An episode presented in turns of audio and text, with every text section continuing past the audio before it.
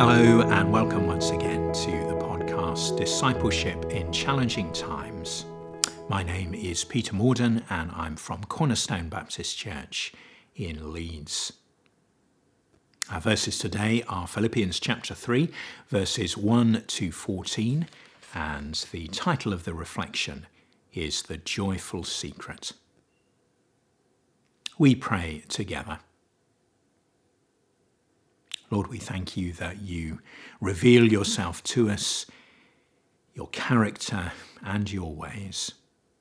Help us to learn and appreciate more today. Speak to us through your word. And as you do so, we pray that you would fill our hearts with joy. We ask these things in the name of our Lord and Saviour Jesus Christ. Amen.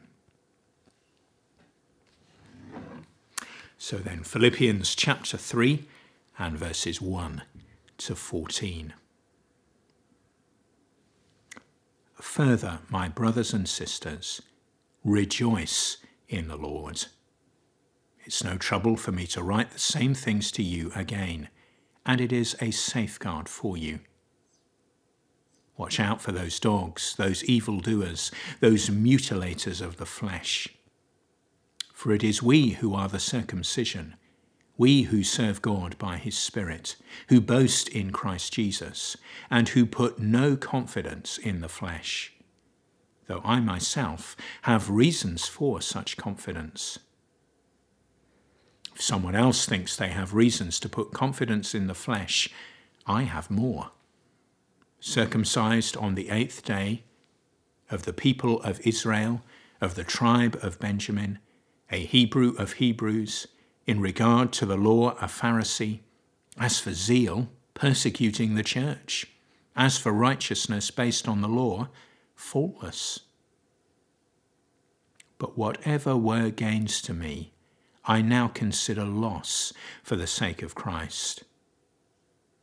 What is more, I consider everything a loss because of the surpassing worth of knowing Christ Jesus my Lord, for whose sake I have lost all things. I consider them garbage, that I may gain Christ and be found in him, not having a righteousness of my own that comes from the law, but that which is through faith in Christ, the righteousness that comes from God on the basis of faith I want to know Christ. Yes, to know the power of his resurrection and participation in his sufferings, becoming like him in his death, and so, somehow, attaining to the resurrection from the dead. Not that I've already obtained all this or have already arrived at my goal, but I press on to take hold of that for which Christ Jesus took hold of me.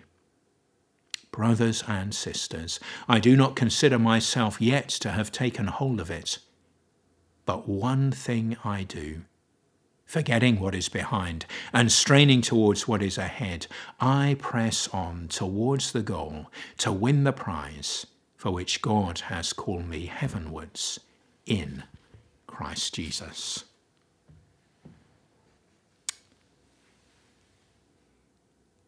Wow at the risk of repeating myself, what a wonderful letter this is, and what wonderful verses these are. So stirring. I've commented on them before, I know. Philippians 3:10 was our cornerstone verse for the year for 2020, and really it was prophetic.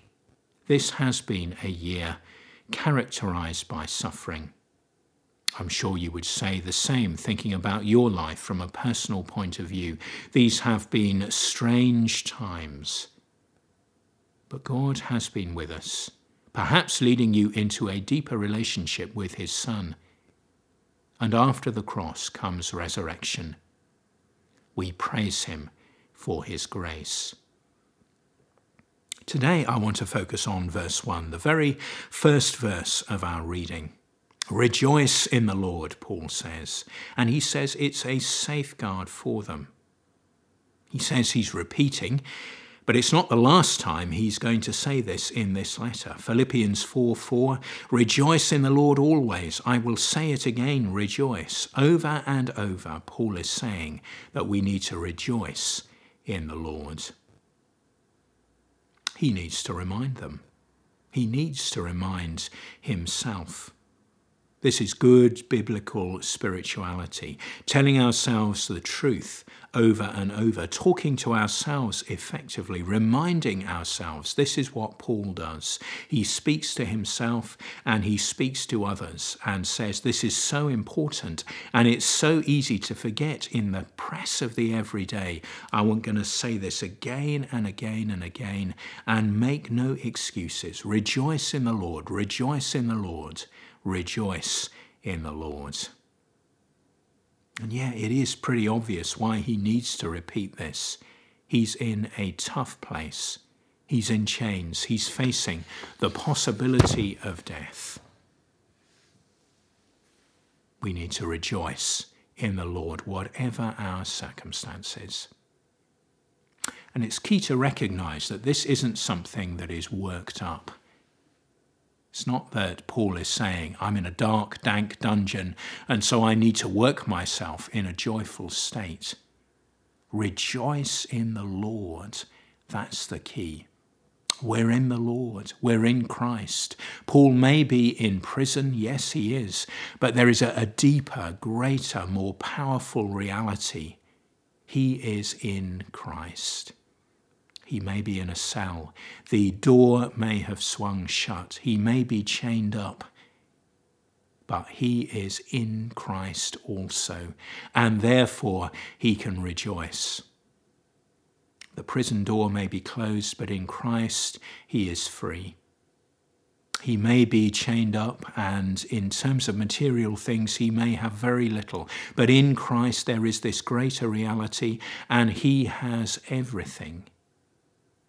And these wonderful, glorious gospel truths are ours. And they're true, whatever our uh, outward circumstances.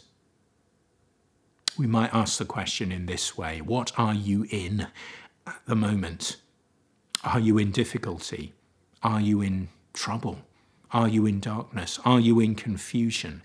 In the workplace, in the home, in your own personal circumstances? These things may very well be true, but there is a greater reality that is so wonderful that it swallows up all these smaller things. In trouble, maybe, in difficulty, yes, in prison, just possibly, but in Christ, most definitely. That is the great reality that defines our identity and is the banner over our lives. Therefore, don't let anyone rob you of your joy. Don't let circumstances rob you of your joy. Drink deep of the things of Christ, and you will find that you can rejoice, whatever the trials. Let's pause and turn these thoughts into prayer. Paul was in prison.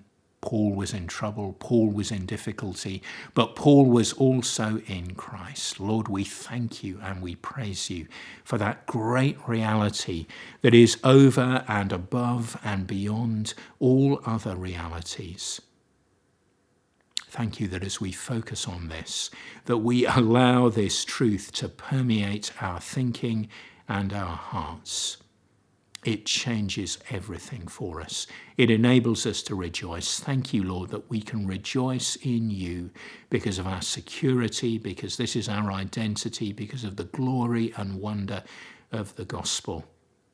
Yeah, we may be in a tough spot, but ultimately we are secure because we are in you, and therefore today whether it's morning or evening, whether it's the middle of the day, whatever day stretches out before us, whatever day we've had, we want to determine to rejoice in you.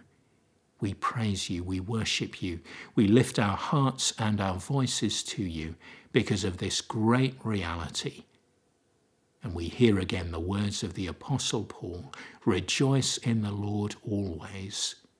I will say it again, rejoice. Amen. Thank you, Lord Jesus. We praise your name today. In Jesus' name.